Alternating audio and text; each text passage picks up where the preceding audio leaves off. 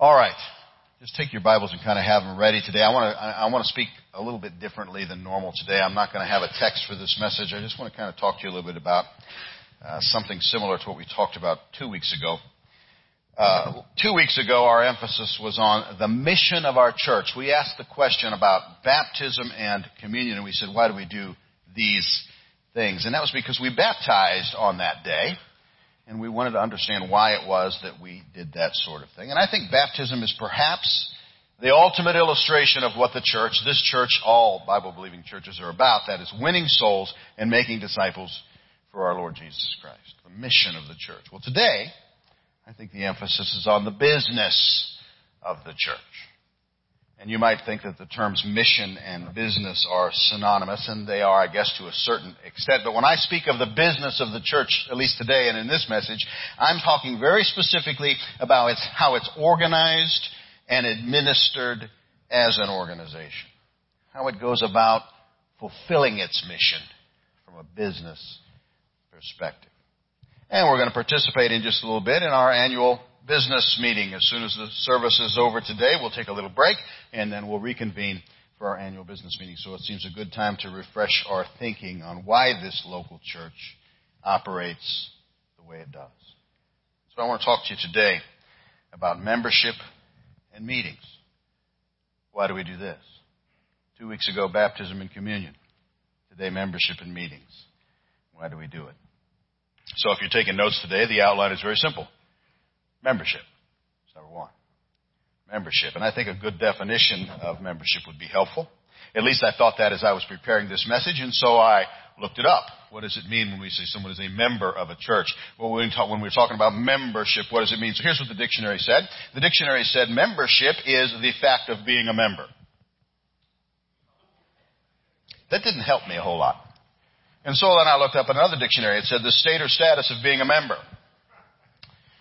So I kept looking it up, and I, I, came across a few other things. A member, oh, I looked up the word member actually after that to try to see, and, uh, and I came across this. A member is one of the individuals composing a group. A person baptized or enrolled in a church. That didn't help me very much. But then I saw this a part of a whole. And I actually like that one.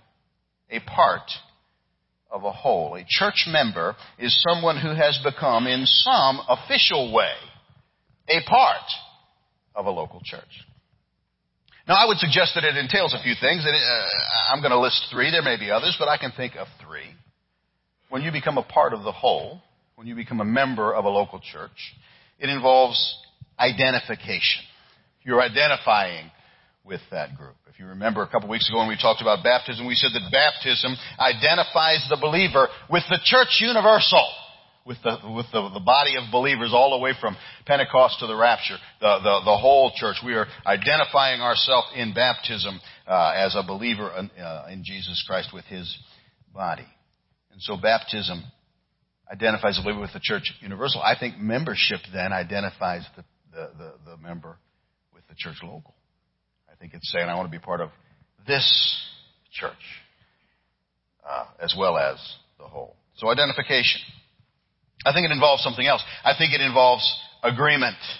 Agreement.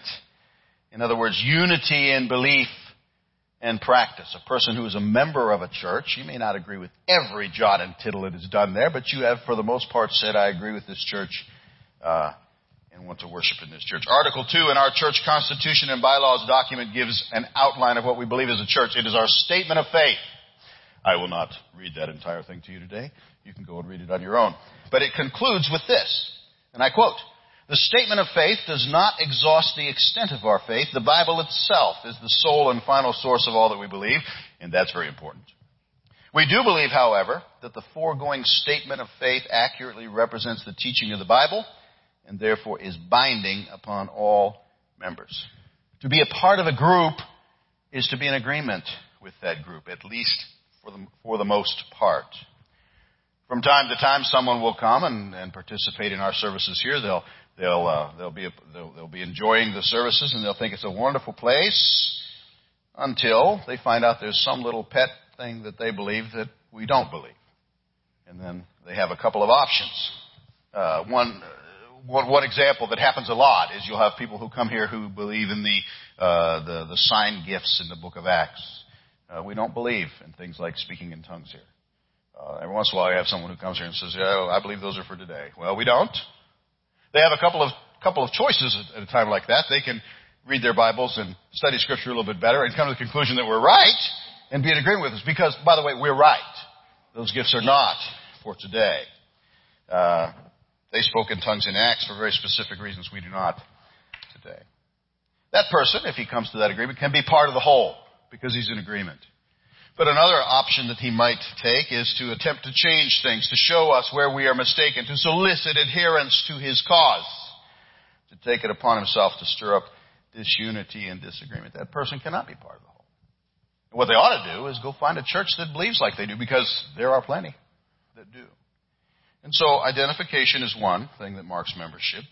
Uh, agreement is one. And the other is submission. Submission to the leadership of the church as those leaders submit to the leader of the church, Jesus Christ. In any organization, some are tasked with setting direction, administrative authority, leadership responsibility. It's the same in, in the local church. And lack of submission to that authority does not bring unity. We're going to talk about unity a lot in the, in the next few minutes. It brings chaos. It brings disorder. Anybody read the news? Anybody paying attention to what's going on in our government today?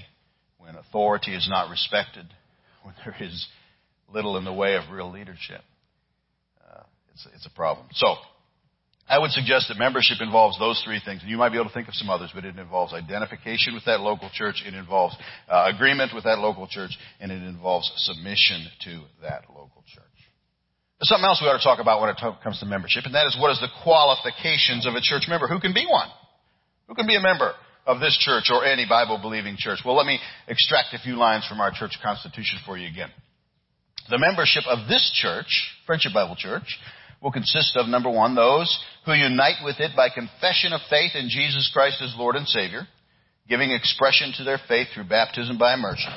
Number two, those who unite by transfer of membership from another Bible believing church of like faith, having been baptized by immersion. And number three, those who unite by public statement of Christian experience, having previously confessed Christ and experienced baptism by immersion. Did you notice any common theme running throughout those three different ways that our Constitution says we will accept people into membership in this church?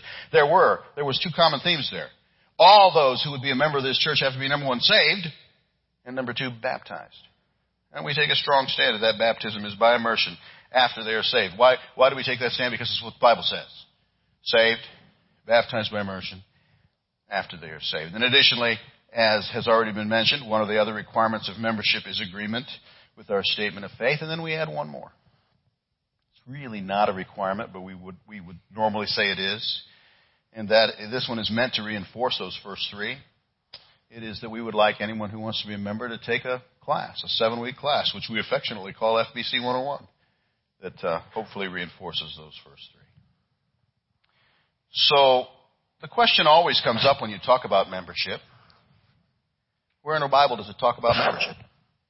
There are those who don't believe that membership is a scriptural principle, and the reason that they say that is because they say you cannot find the, uh, the, the, the, the word membership used in that context in the Bible. There's nowhere in the Bible where it uses that phrase, church member.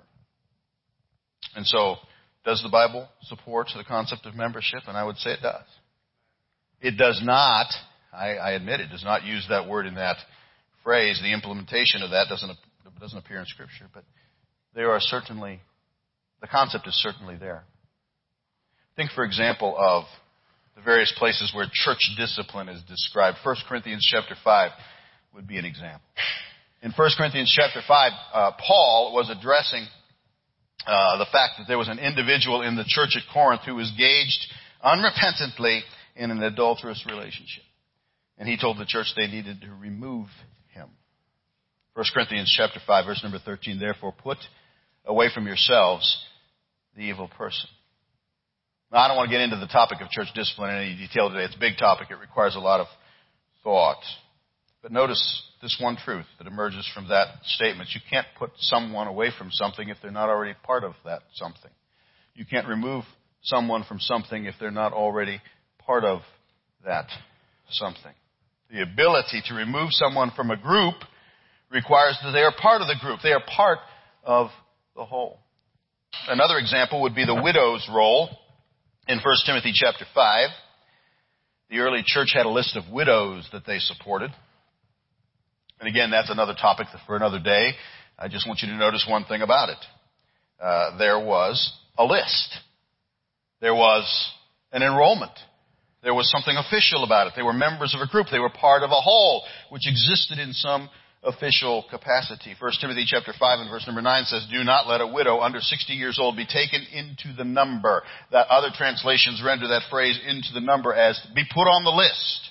Don't put them on the list. Or don't let them be enrolled. And so there's all kinds of examples like it. Those are just a couple, but examples that show us that the concept of membership, the concept of being part of the whole, in some official capacity, on some list, does exist in Scripture. One last thing concerning members and membership. Membership in a local church has both privileges and responsibilities. We've already discussed some of the responsibilities, but what are the privileges? What, why would I ever want to be a member of a church? What's it get me? Well, voting is one such privilege. We don't vote on a lot of things here, but the few things we do vote on, only members vote on. And so that would be one uh, thing. And certain levels of ministry here, at least at Friendship Bible Church, uh, require membership. Uh, teaching and preaching ministries. We, we allow guest speakers from time to time, but by and large, teaching and preaching ministries require that you be a membership. Only members can serve in our, our, our praise team, our worship ministry, uh, except again in a guest capacity from time to time. So there are some privileges as well. And you might be sitting here this morning saying, well, preacher, I'm not a member. And you're wondering where you fit in. Can I still come? Can I still be part of Friendship Bible Church? Of course the answer is yes. Of course it's yes. You're welcomed and you're loved. And with those few exceptions that I mentioned, you can participate in almost every way. And, and though voting requires membership, you're welcome to listen in on our business meetings. We're going to have one in just a few moments. And you're invited to be a part of that as well. So that's membership. Hopefully I didn't cause more questions and answers there, but that's one thing I wanted to talk about this morning. And the second is meetings. Membership and meetings. Why do we do these things? Meetings. Local churches have long held meetings. I don't know if you noticed it or not, but we're holding one right now. We meet for all kinds of different reasons. We meet on the Lord's Day, almost every Lord's Day, for worship until we get snowed out.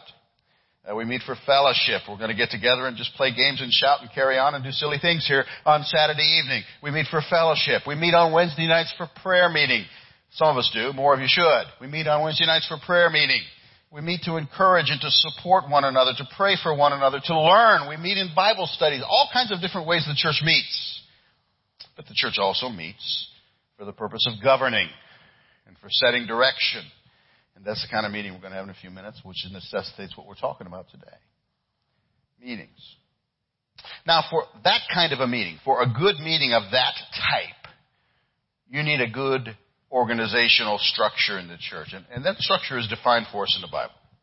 It tells me this. The Bible tells me the structure of the church is Jesus Christ is the head of the church. The pastor and elders lead and set direction for the church under his leadership. And the membership works together to accomplish the work of the church. Spearheaded, I think, by the efforts of deacons and deaconesses. So the membership has a very important role. The membership is the one supposed to be doing the work of the ministry. The membership is vital. And when it comes to meetings, in, in, in, in, very specifically when it comes to our meetings, uh, and how the church is administered, members have a couple of very important for one of them is this. I've mentioned this to you before. You're supposed to be holding the leadership accountable. That's the job of the members. Memberships hold leadership accountable. If this church were to drift away from the scriptural principles that we hold to today, uh, that would be partially my fault. It would also be partially yours. The members are to hold the leadership accountable. And uh, it's a very important, important role. And I say this very carefully. I say this with fear and trepidation because here's a, something that, here's something you need to think about. The only way that works is if the membership is also holding itself accountable. Holding itself accountable to submit to the lordship and leadership of Christ. Holding themselves accountable to read and learn their Bibles enough to know if leadership drifts. How do you know if I'm preaching the truth up here or not, or just some kind of crazy heresy if you don't read your own Bibles? Accountable to put the unity of the body above their own pet issues. Carnal Christians, carnal members, members with their own agendas, members who are simply ignorant and don't know their Bibles enough because they never read them, can wreak havoc in a church. They really can. But godly members, Godly members who are personally following the Lord Jesus Christ, holding their pastor and their elders and their deacons and their deaconesses accountable, submitting to the leadership, supporting their efforts. You're a vital part, a vital component in a healthy church. It's important to remember, isn't it, that a church is not a democracy. We have to say that from time to time. As Americans, we tend to believe that democracy is the only right form of government, but it is not. Our government certainly indicates that it has its flaws anyway. There's this thing hinted at in the Bible. Christ is the head of the church. I said that, I think, three times now in this sermon. Colossians chapter 1 verse number 17. He is before all things and in him all things consist and he is the head of the body, the church. And he is given to pastors and to elders and to uh, uh, teachers the, the, the important uh, role of leading and administering and shepherding uh, pastors and elders. Their role is to equip the membership to do the work of the ministry. Ephesians chapter 4, he himself gave some to be apostles, some prophets, some evangelists, some pastors and teachers for the equipping of the saints for the work of the ministry, for the edifying of the body of Christ. So let me give you a couple examples from scripture that I think help us to see how uh, members should submit to church leadership, but at the same time hold them accountable. Let, let, me, let me show you a couple. 1 Corinthians chapter 11 would be one the Apostle Paul, oftentimes, matter of fact, this morning in Mark's class, I, he, he, came across a verse that said this very same thing. Uh, Paul oftentimes told people to imitate him, or if you hold a King James Bible, to follow him, follow his example. He used that language several times. In 1 Corinthians 11.1, though, he provided a clarification. Here's what he said. Uh, he said, imitate me, or be followers of me in the King James, just as I also imitate Christ. And so, in other words, there is a limitation to even the Apostle Paul's leadership and the Apostle Paul's authority so long as, to the best of his ability and God helping him, he's following the Lord Jesus Christ. He says, imitate me, follow me. But when he no longer does that, they ought not to. And of course, the simplest example is one that I've given you many, many, many times here, and that of the Berean believers. Acts chapter 17 verse 11, these were more fair-minded than those in Thessalonica in that they received the word with all readiness and searched the scriptures daily to find out whether these things were so. They listened to the apostles' teaching. Then they carefully compared it to scripture to ensure what was being preached, preached aligned with what was written. And uh, that's how they held them accountable. That's the kind of accountability and submission. That's how you have both of those things between the membership and the leadership of the church. And so when it comes to meetings, the members play this vital role in ensuring the leadership of the church uh, is following the leadership of the church, Jesus Christ. And all of this needs to be done. I said we were going to come back to this, but all of this needs to be done in a spirit of unity. Now, I, I haven't had you turn to anything now, but let's turn to Acts chapter 15 real quickly. Acts chapter 15. And let me show you an example of a church meeting so that we understand what we're talking about. Acts chapter 15. And we'll begin reading in verse number 1. Acts 15:1 certain men came down from Judea and taught the brethren unless you are circumcised according to the custom of Moses you cannot be saved. Therefore when Paul and Barnabas had no small dissension and dispute with them they determined that Paul and Barnabas and certain others of them should go up to Jerusalem to the apostles and elders about the question. We need a meeting. So being sent on their way by the church, they passed through Phoenicia and Samaria, describing the conversion of the Gentiles, and they caused great joy to all the brethren. And when they had come to Jerusalem, they were received by the church and the apostles and the elders, and they reported all things that God had done with them. But some of the sect of the Pharisees who believed rose up, saying, It is necessary to circumcise them and to command them to keep the law of Moses. The apostles and elders came together to consider this matter.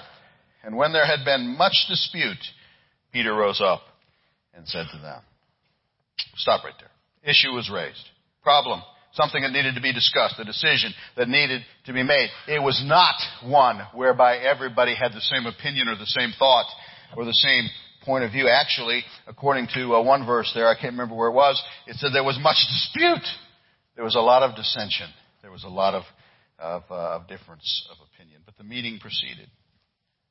Peter spoke a bit, and we didn't read that. Then we get down to verse number 22. Then it pleased the apostles and elders with the whole church to send chosen men of their own company to Antioch. Then it pleased the apostles and the elders with the whole church. When the decision was arrived at, the entire group agreed with it. They were all in unity, and all was well. Now, we know from our study of Scripture that they didn't all agree with every little bit of that. This little issue continued to pop up from time to time uh, throughout the history of the church and throughout further parts down through the book of Acts. But the, the church united behind the decision. Their unity took precedence over any of their personal agendas. Another example would be in Acts chapter 6. You don't have to turn there.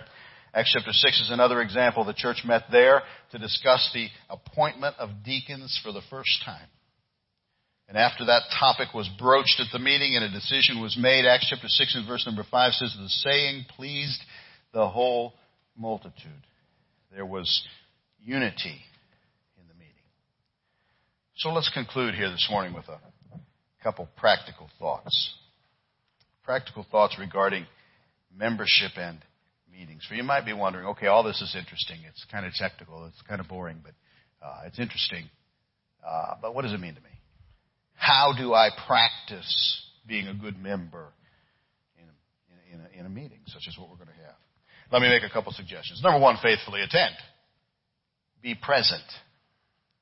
Be present. Be an active part of the whole.